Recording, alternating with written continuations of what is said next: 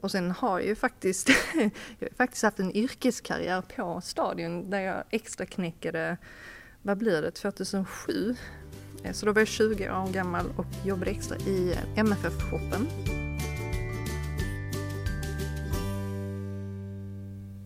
Då sjunger hjärtat är tillbaka den här gången med en gäst som verkligen vet vad som krävs för att bli bäst i sin idrott. Före detta proffsboxaren Klara Svensson. Varmt välkommen till Malmö FF. Tack så mycket. Hur är läget? Ja men det är super. Jag är glad nu att jag fick kissa efter den här kortare bilfärden. Det är lite tajt nu eftersom jag befinner mig tio dagar från planerad barnafödsel. Men jag ska absolut inte klaga. Ska jag kalla dig The Swedish Princess eller Hulken från Höllviken?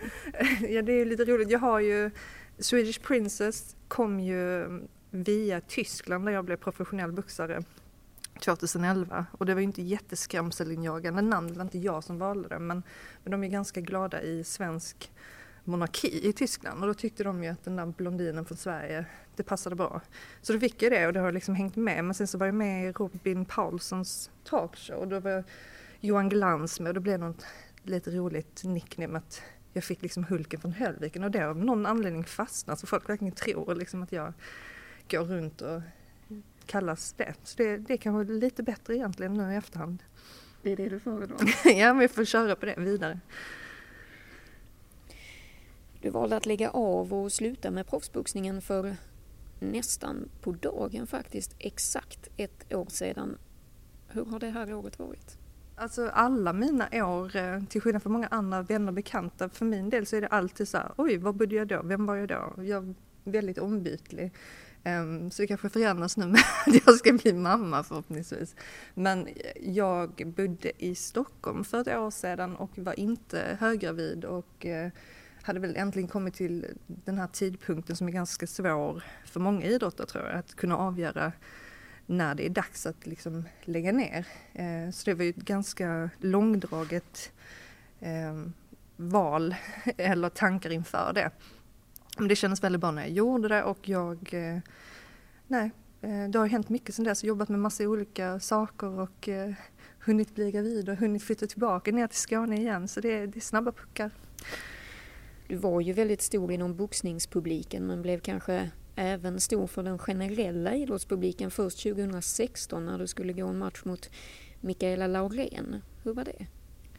Det var ju mm, annorlunda, absolut. Och det var ju lite som du säger en, ett genombrott medialt eftersom vi fick så mycket uppmärksamhet. Det var en väldigt upphasad match och en annorlunda match eftersom vi hade två svenska rivaler i samma sport och som gick upp i samma viktklass och um, på högsta nivån och, och då även inte tyckte om varandra. Det är ganska osvenskt och det händer inte så ofta så att det fanns ju mycket intriger och um, kontraster i det där mötet som både media och folk uppskattade. Så att för min del så blev det ju um, det var ju krävande att vara den ena av den här två duon som skulle upp och, och göra slag i saken men, men det var ju samtidigt väldigt bra både för svensk proffsboxning och även för att lyfta sitt eget namn såklart. Det var ju nästan ett halvår av psykningar där. Var det så att ni var ovänner på riktigt? Ja men det var vi. Det, det var ju långt gånget av liksom små, vad ska man säga, kommentarer ifrån en mer offensiv 08 som man kan kalla Laurén då som hade en annan liksom stil, eh, snacka mycket liksom. Och jag var väl mer en passive aggressive skåning som knöt ihop handen rätt länge. Tills jag till slut liksom tog bladet ifrån munnen när jag tyckte att hon hade gått över en sista gräns. Och då blev det ju på något sätt som att allting exploderade i media. För att Eh, det är ju lite så, det tror jag de flesta som är offentliga, när man säger en sak till en journalist som kanske inte eh, vad ska man säga, är så mellanmjölk, då slår det ju liksom igenom. Och det var ju inte planerat från min sida men det blev ju det blev väldigt bra att det var en, en, um, en riktig konflikt. Jag, jag är väldigt dålig på skådespel, så jag hade aldrig kunnat stå och liksom fejka ihop de där känslorna. Sen så var det ju säkerligen massa sådana här attiraljer som Mikaela körde med som kanske var en del av hennes liksom profil eller profilering. Men, um, men jag fick ta mycket på volley, både myggspray och ditten och datten. Liksom. Men, eh, men det är kul när man kollar tillbaka på det. Framförallt kul att jag vann. det är ju väldigt kul. Men så här med lite distans då, tycker du fortfarande att de här psykningarna ska ingå i spelet och är en del av spelet? Jag menar, är det inte lite motsägelsefullt mot det här fair play som vi ständigt påminner och lär våra ungdomar om? Eh, ja, alltså det, det beror ju såklart på sport tror jag, vilken typ av alltså, tävling man, man jag, jag, skulle inte vilja se ungdomar hålla på så här, eller barnidrott. Och jag tror alla som spelar till exempel i Malmö FF och på högsta nivån fotboll i Sverige, det, där förekommer väl säkerligen också psykningar och verbala utspel på plan som vi kanske inte ser som publik. Men i just proffsboxning så är det också, det är inte bara en sport utan det är även liksom en slags nöjesindustri som ska säljas biljetter, det ska skapas ett intresse. Och då hjälper det ju faktiskt att kunna ha um, ett slags liksom agg mellan parterna som möts. För det blir ju ganska, vad ska man säga, det finns ju alltid olika stilar som passar bättre varandra när de ska upp och, och eh, boxas mot varandra. Men, men eh, det, det, finns ju någonting i när det finns en konflikt och det märker ju jag ju personligen själv att man dras till de där mötena mycket mer, att det blir mer laddat när det är mer känslor på spel. Hur jobbade du med de psykiska attackerna som du fick utstå? Vad gjorde du för att inte ta åt dig? Jag gick hem och grät i garderoben. Nej, skämta.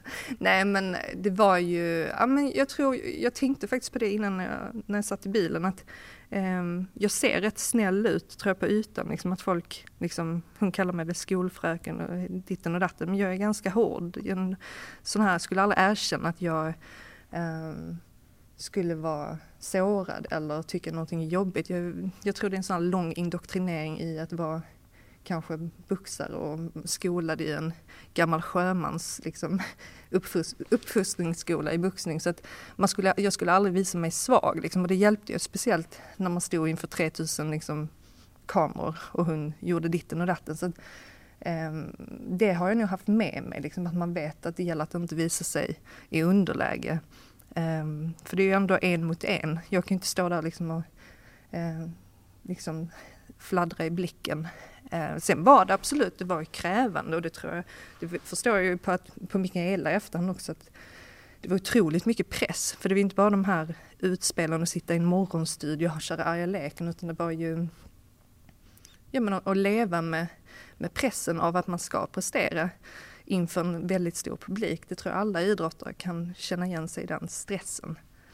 Eh, jag själv när jag var 15-16 år jag hade ju en fallenhet och en talang liksom för min sport men jag kände alltid något slags mindervärdeskomplex att jag inte var en, en klassisk idrottare, att jag inte tyckte om grönsaker, grönsak, att jag inte var morgonpigg. Och jag hade liksom en slags sån här glorifierad bild av hur man skulle vara för att vara den rättfärdiga elitidrottaren. Och ändå så tog jag medalj och jag vann mina matcher men att det, det hängde med mig ett bra tag så att jag försöker liksom lyfta det där att man kan vara man kan vara sig själv men det gäller att hitta rätt väg. Eh, sen är det svårare kanske när man tillhör en stor trupp eller ett lag. Men jag tror det är viktigt att hitta nycklar, hitta träning, hitta återhämtning, jobba med det mentala. Alla de här bitarna ska ju klaffa. Och det är ju liksom en mognadsform och en, en lång resa i det också. Men eh, det skulle nog vara mitt råd att, att vi är ju inte faktiskt likadana utan för min del kanske jag behövde en annan typ av träning och våga liksom sätta mer krav. I Malmö FF pratar vi mycket om att man som spelare ska vara förebild både på och utanför planen. Har det varit något som du försökt att tänka på under din karriär? Eh, jag har nog inte gått in för att vara någon slags förebild men jag har ju förstått att ehm, eh, det jag har presterat och det jag har liksom stått för, att det har såklart påverkat eh, framförallt många tjejer som har kanske kunnat relatera mer till mig Eh, att de kanske kunnat ha en igenkänningsfaktor i att jag inte ser så där jäkla stor och farlig ut som vissa i min sport. Så det har jag tyckt varit väldigt uppfriskande att kunna bidra till en annan stereotyp som inte är den klassiska inom, inom proffsboxning. Eh, och det, jag tror inte man ska försöka liksom leka för duktig eller vara någon man inte är utan eh, då, då blir det nog väldigt krävande att försöka leva upp till någonting hela tiden. Eh, ibland kan jag väl också tycka att det sätts en, en konstig press på just elitidrottare, att vi ska vara liksom helgon eller att eh, och det, det köper jag för man har ungdomar och man vill vara en bra förebild men det, ja, det är svårt det där. Eh, jag tror det är, man får välja lite hur mycket man vill eh, ta det vidare kanske.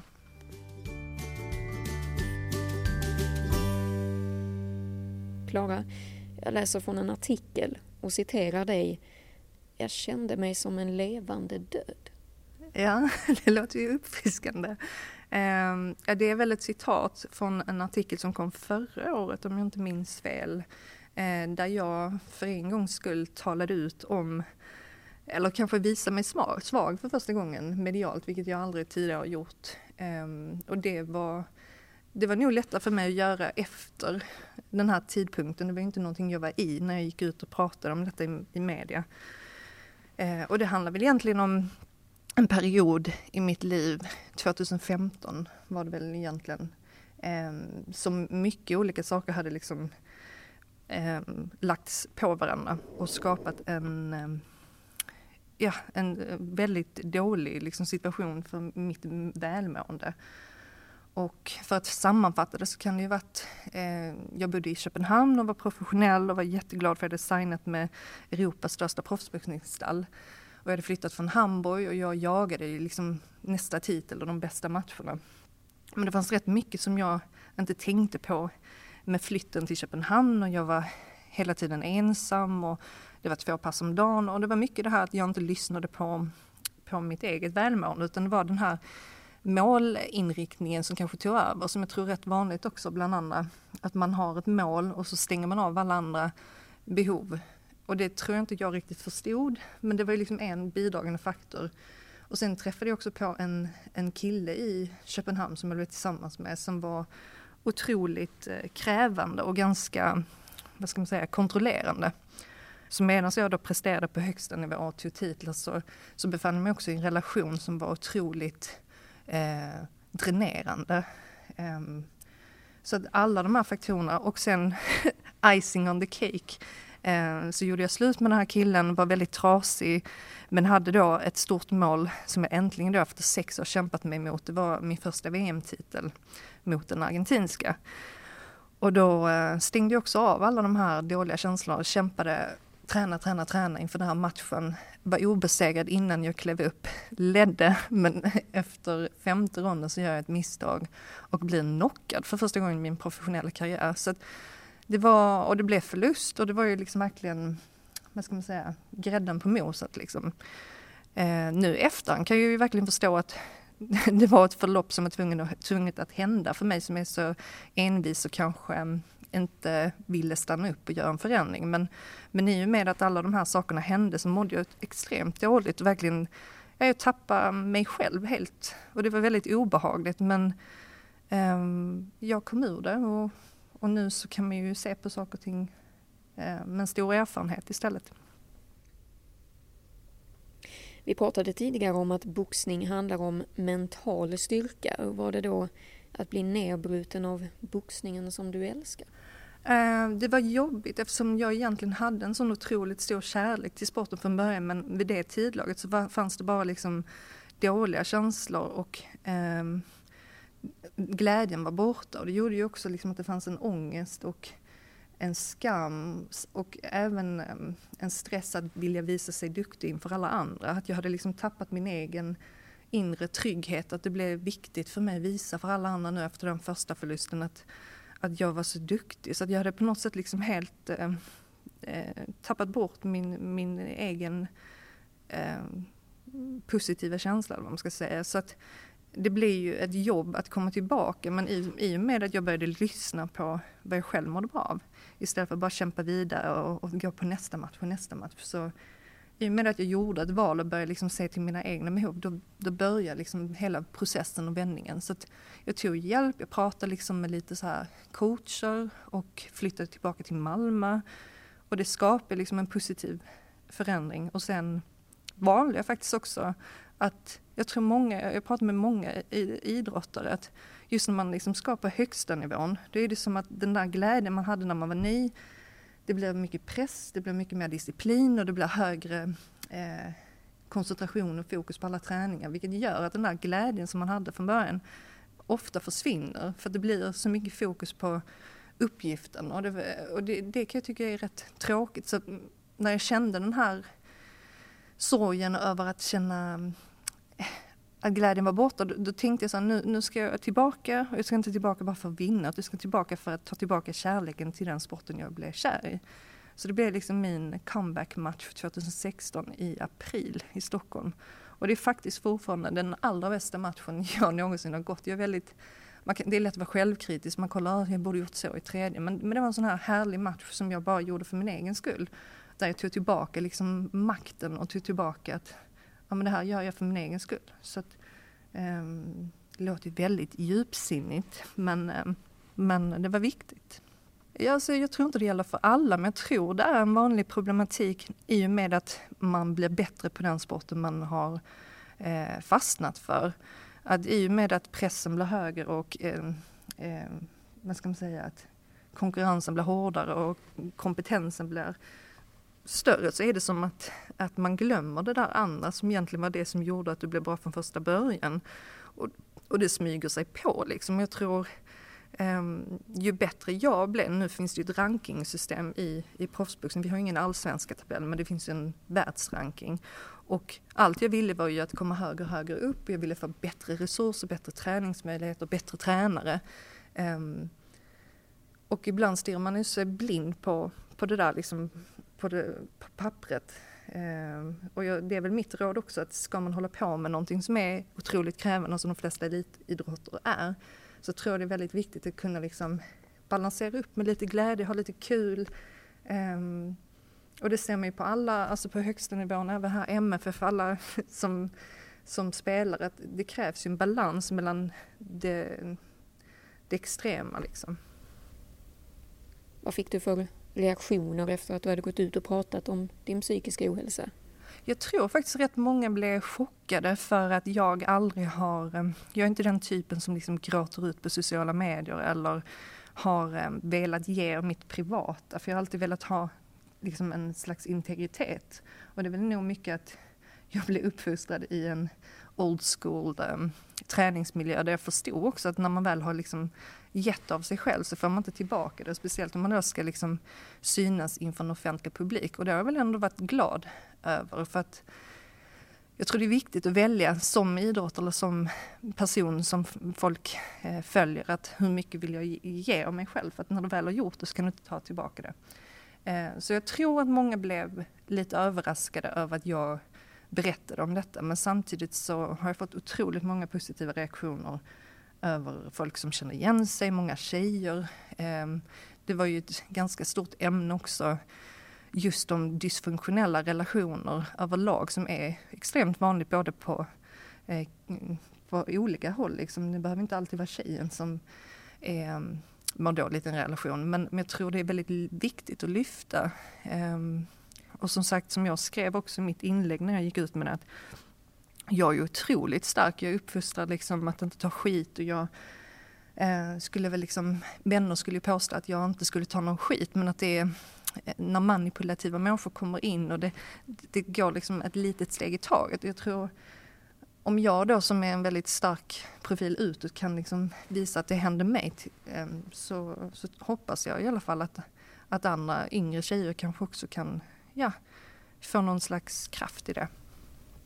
Kan föreningar och tränare på något sätt förhindra att eh, sina utövare hamnar i den här situationen som du beskriver? Alltså, jag, jag tror ju på lite transparens eh, och det har ju blivit väldigt mycket vanligare nu. Och där säger jag kanske emot mig själv det här med att man ska behålla en viss integritet. Men jag tror när, när sportprofiler berättar att de har mått dåligt, även om man är tjej eller kille, så tror jag att det bidrar till en mer nyanserad bild av vad det är att vara människa och vad det är att vara idrottare. Och om det kan få nästa 15-åring att slippa tänka att ah, men jag är nog inte rätt för det här eller att eh, jag är nog inte tillräckligt ditten eller datten. Då, då tror jag man, man gör, frigör liksom ett synsätt hos ungdomar som gör det lättare för dem att känna att ah, men jag kan nog satsa på det här för att hon är ju faktiskt på det sättet och han är på det där sättet. Så att, um, det finns ju liksom ingen färdig mall över hur en elitidrottare ska vara utan vi är alla olika. Sen så, såklart måste man ju eh, ha disciplin, man måste kunna kanske ha en självinsikt och man måste kunna välja rätt val.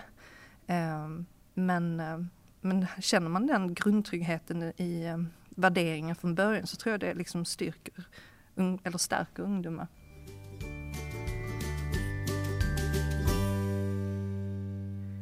Min relation till Malmö FF den började ju redan när jag var flicka så att säga. Spelade fotboll i Höllvikens GIF och då var ju Malmö FF något otäckt och väldigt otrevligt i ljusblått som man helst inte ville möta i liksom Skånekuppen eller vad det hette. Och, och det fanns nog ett tidigt förakt mot de här eh, brudarna från Malmö som eh, spelade tuffare och brukade vinna över oss. Sen i och med att jag blev äldre, man började gå på matcher på stadion så blev det ju en, en, eh, en annan upplevelse som var väldigt positiv. Um, och sen har jag ju faktiskt, jag har faktiskt haft en yrkeskarriär på stadion där jag extra knäckade, vad blir det, 2007. Eh, så då var jag 20 år gammal och jobbade extra i eh, MFF-shoppen. Då låg den ju på Kulan. Um, och det vet jag att uh, det var ju speciellt, det, det gav mig en annan inblick i liksom hela supporterkulturen. Då var det ju liksom, när vi hade hemmamatch så stod man lugnt inför och sen så i halvlek så var det liksom som att halva publiken befann sig i butiken och då var det koppar och då var det halsdukar och då var det badringar. Och sen så var alla ute igen och så fick man springa ut och se sista halvlek. Um, och eh, jag var ju, jag har ju skrivit en krönika om det också, men jag var ju ganska bitter också då när jag stod 20 år gammal och kollade in deras eh, supporterkort eller idolkort. För jag tyckte liksom att jag behövde ha mitt eget idolkort och min egen halsduk för jag var ju ändå rankad tvåa i världen och de, vad fan var de liksom? Eh, men det tog mig kanske tio år att, att få liknande resurser, men jag kom dit i alla fall. Så jag får kanske tacka det där, den där bitterheten till Malmö FFs souvenirshop. Nej men eh, det var, ja men det är ju något speciellt med, med Malmö FF. Det är, vi har ju ett lag här i Malmö. Det är inte som i Stockholm med Djurgården och Hammarby och AIK, utan vi har ju ett lag och det, det märks ju av i, eh, i luften liksom när det är hemmamatch. Och, och det är någonting som jag tror Malmö stad behöver. Och det jag gillar också med MFF det är liksom den här variationen av människor, att det känns som att alla är välkomna och den tycker jag är extremt viktig för det är liksom inte riktigt så jag uppfattar andra klubbar. Eh, och den är ganska unik. Men det känns som att det finns andra stereotypiska referensramar av hur man bör vara som en supporter i andra klubbar. Medan jag, jag får en mer familjär, öppen känsla när det gäller just Malmö FF. Eh, som gör att alla känner sig välkomna när man kliver in på stadion och den är extremt härlig.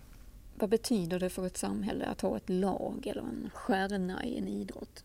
Ja men eh, det är ju, det kan man gå in på vad sport betyder för människor och det är svårt att förklara kanske. Det är precis som vi har musik och kultur det är också extremt viktigt.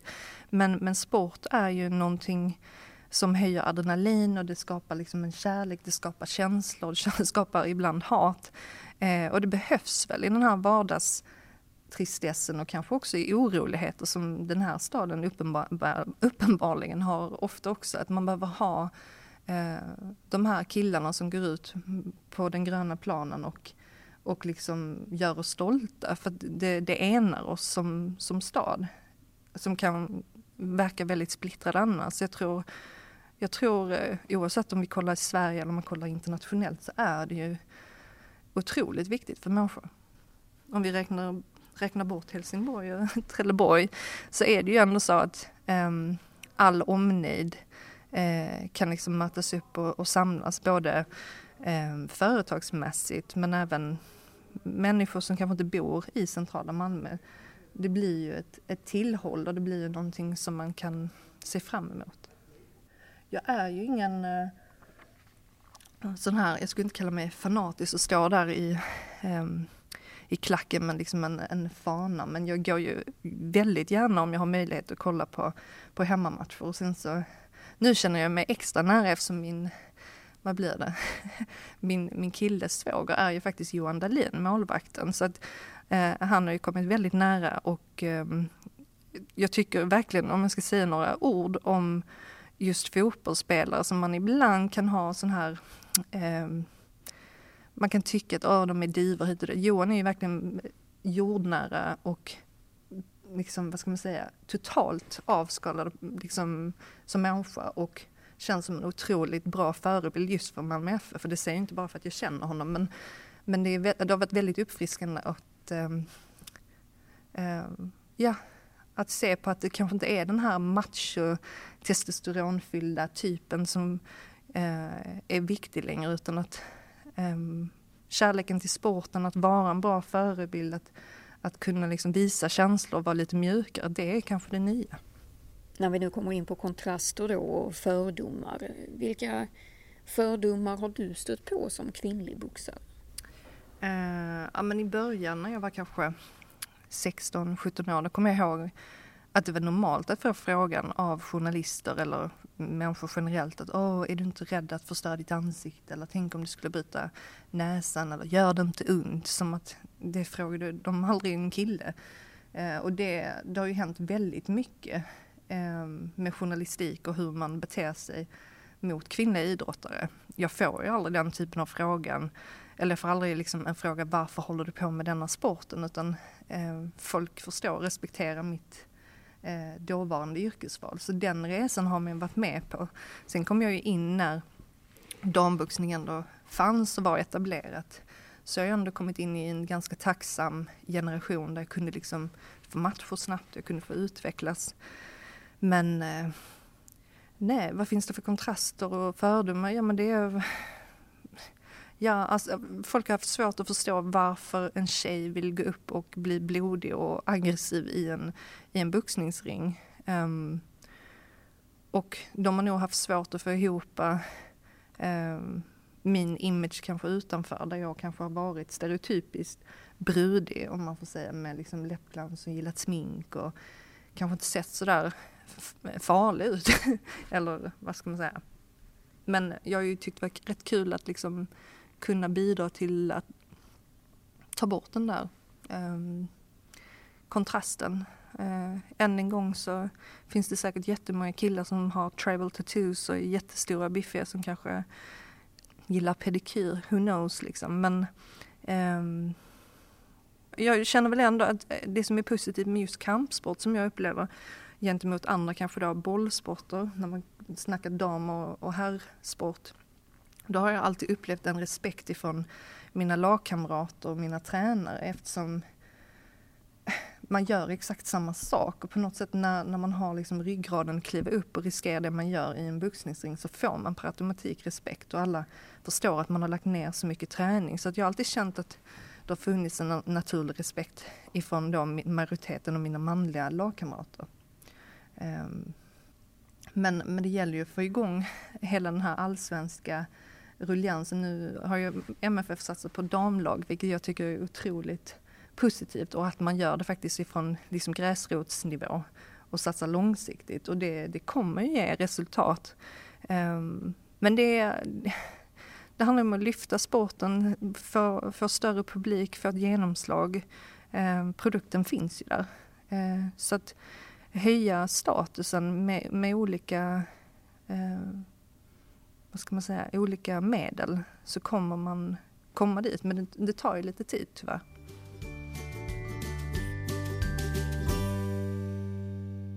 Eh, jag var ju väldigt van att vara en minoritet liksom från början, att man var ofta ensam tjej bland massa killar. Och jag personligen, jag spelade ju fotboll i väldigt många år tidigare och då spelade jag liksom alltid fotboll med killarna på, på skolrasten och då var jag ensam tjej.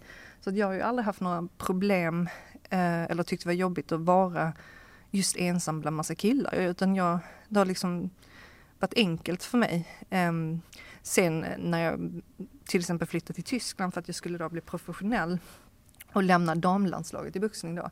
Då var det ju ganska jobbigt ofta för att jag inte hade eh, någon på samma nivå fysiskt. För det skiljer ju rätt mycket i muskelmassa och kapacitet. Så det var väldigt slitsamt att träna exakt som massa hårdtränade killar på högsta nivå. Och, och, det gjorde ju mig bra på många sätt men, men jag vet att eh, ska man bli bäst på, på sin sport så ska du träna med folk som är sämre än dig, som är lika bra och som är bättre. Och i mitt fall så var det oftast då svårt att hitta den balansen och hitta tjejer som jag kunde sparra mot. Så den frustrationen fanns det i att vara ensam tjej, att jag oftast vägde mindre och att det blev liksom en annan typ av träning när du tränar mot en kille. Så att, um, den negativiteten har funnits. Och sen självfallet så finns det ju andra problem, problematiska saker när du är ensam tjej bland massa killar.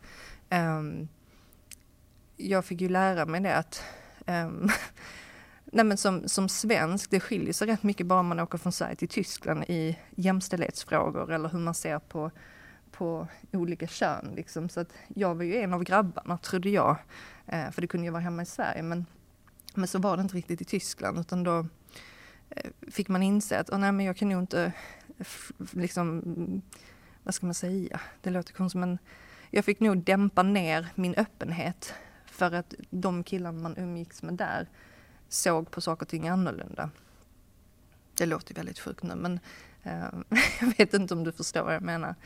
Eh, ja, men jag, jag vill faktiskt lyfta eh, killars förmåga till att bara eller killars förmåga att bara fokusera på en sak. För att eh, det finns ju generella skillnader. Jag ska inte säga att alla är på ett visst sätt såklart men min, min egen analys av mig själv är att jag är ganska komplex, jag vill veta, analysera, jag vill veta varför jag gör saker. Och ibland kan det finnas liksom för mycket tid till att tänka för mycket under en träning eller lägga för mycket fokus på olika saker samtidigt för att min hjärna är på olika ställen.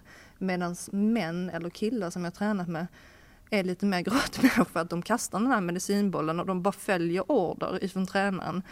Och, och, som sagt, det ena behöver inte vara bättre än det andra men det, ibland blir jobbet gjort bara utan att liksom överanalysera. Så den vill jag faktiskt lyfta, att det finns någonting bra med att bara befinna sig i en box i skallen. Så att, ja, man kan ta in från båda hållen tror jag. I boxningen tävlar man ju i olika viktklasser. Hur, hur har du hanterat det? Eh, ja, jag började ju som sagt tävla när jag var 15 eh, knappt fyllda. Eh, och då vägde jag väl typ 54-55 kilo och hade tandställning. Sen har jag ju eh, lagt på mig mer och mer genom åren. Eh, men det var ju, en, alltså i min sport så har det alltid varit en del av tävlingen så att jag har liksom aldrig tänkt att man kan slippa det tyvärr.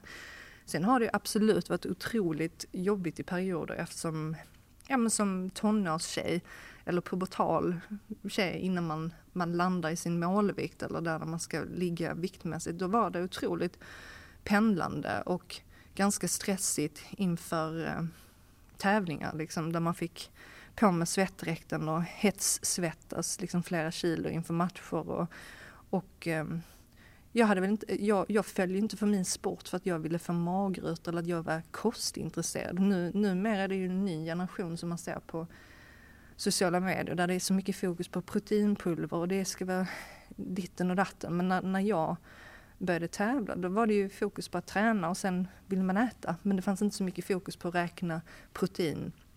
Vilket jag kan tycka är ganska skönt. Men eh, jag tror jag landade i en vuxenvikt när jag var kanske 21. Och då, då var det enklare. Men innan dess var det ganska kämpigt med att eh, ja, eh, ligga rätt Sen har jag haft eh, förmånen, eller alltså, turen att inte ha anlag för liksom att svälta mig själv eller jag har aldrig liksom, skulle aldrig kunna göra det mer än till just en match och sen såg man fram emot att få äta. Men absolut har det funnits en, en fixering och en stress vid hur mycket man väger, absolut. Malmö FF har ett samarbete med bland annat Augustenborgsskolan här i Malmö som handlar om kost och träning där spelare varje år besöker skolan och pratar med elever om vikten av att tänka på vad man stoppar i sig. Är det något du önskar någon gjort för dig? Hade någon kommit till mig när jag var 15-16 år, eh, kanske en äldre tjej som jag hade kunnat identifiera mig med eh, och pratat om sådana här saker så tror jag att det hade gett mig otroligt mycket istället för att ta den här långa resan själv och göra mina egna misstag. Absolut så har det ju eh, gett mig erfarenhet men, men kan man komma och, och ge bra råd till ungdomar eh, där de faktiskt förstår att det är av välmening, att det inte är den här pekfingret eh, pekpinnen säger man, inte pekfingret. Eh, då tror jag absolut att man sparar dem eh, tid och energi och eh, ja men eh, som sagt, det är otroligt viktigt att äta bra om man ska kunna prestera. Det går inte att inte äta och det går inte att bara leva på liksom tumma kalorier. Men, men sen behöver man liksom inte dra det för hårt alltid utan jag har olika åsikter där. Jag har ju testat att äta perfekt inför stora matcher. Eh, och med perfekt då så var det vitt kött, liksom vit fisk, inte någonting som skulle betynga mitt magsystem och inget socker i heller. Eh, och det gjorde mig deprimerad och jag fick liksom ingen härlig energi. Alltså jag har fortfarande svårt att äta fisk liksom. Eh, och i efterhand så kan jag ju faktiskt säga att jag borde ha ätit saker som gav mig glädje och energi. Så att ibland är det lätt också där att stirra sig blind på papper och kalorier och proteiner. Men om man tar ett steg åt sidan och frågar sig hur mår jag av det här? Får jag bra energi? Är jag glad när jag äter eller sitter jag bara och tuggar apatiskt? Då skulle jag nog velat spola tillbaka mitt band och kanske göra annorlunda. Så att, eh, jag tror än en gång det handlar om att inte alltid lyssna på vad folk säger. Ehm, det är viktigt att få kunskap men också se hur, hur kan jag applicera denna kunskapen på mig själv och hur mår jag då?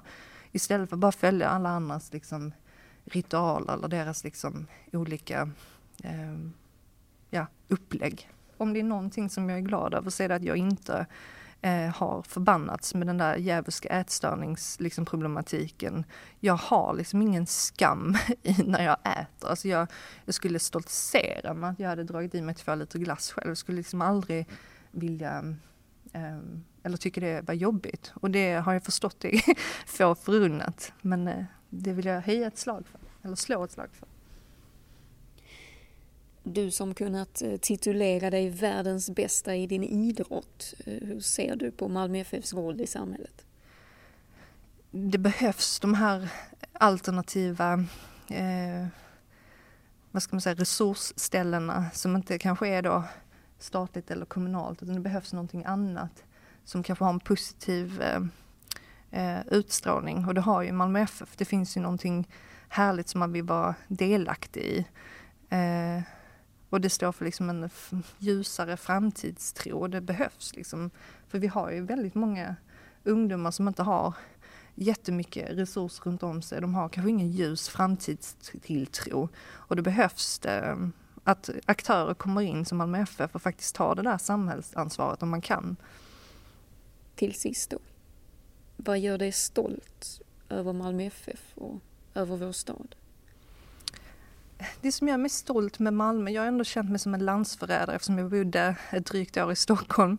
Skäms fortfarande över det, även om jag tyckte det var uppfriskande att komma innanför eh, fiendens, eh, vad ska man säga, väggar. Eh, eller murar säger man kanske. Men det som gör mig stolt med Malmö det är ju att det finns liksom en slags uthållighet. Det finns det här mindervärdeskomplex, lillebror till Köpenhamn, lillebror till Stockholm. Man slår liksom underifrån. Så den här underdog-känslan av Malmö gillar jag. Och sen har jag haft liksom en slags eh, hatkärlek till staden. Jag har ju bott i Malmö sedan jag var 20, så i 12-13 år har jag flyttat fram och tillbaka. Tyskland, Danmark, Stockholm. Men alltid återvänt på något sätt. Och ibland behöver man ju lämna för att uppskatta. Och det har jag verkligen känt med just Malmö stad.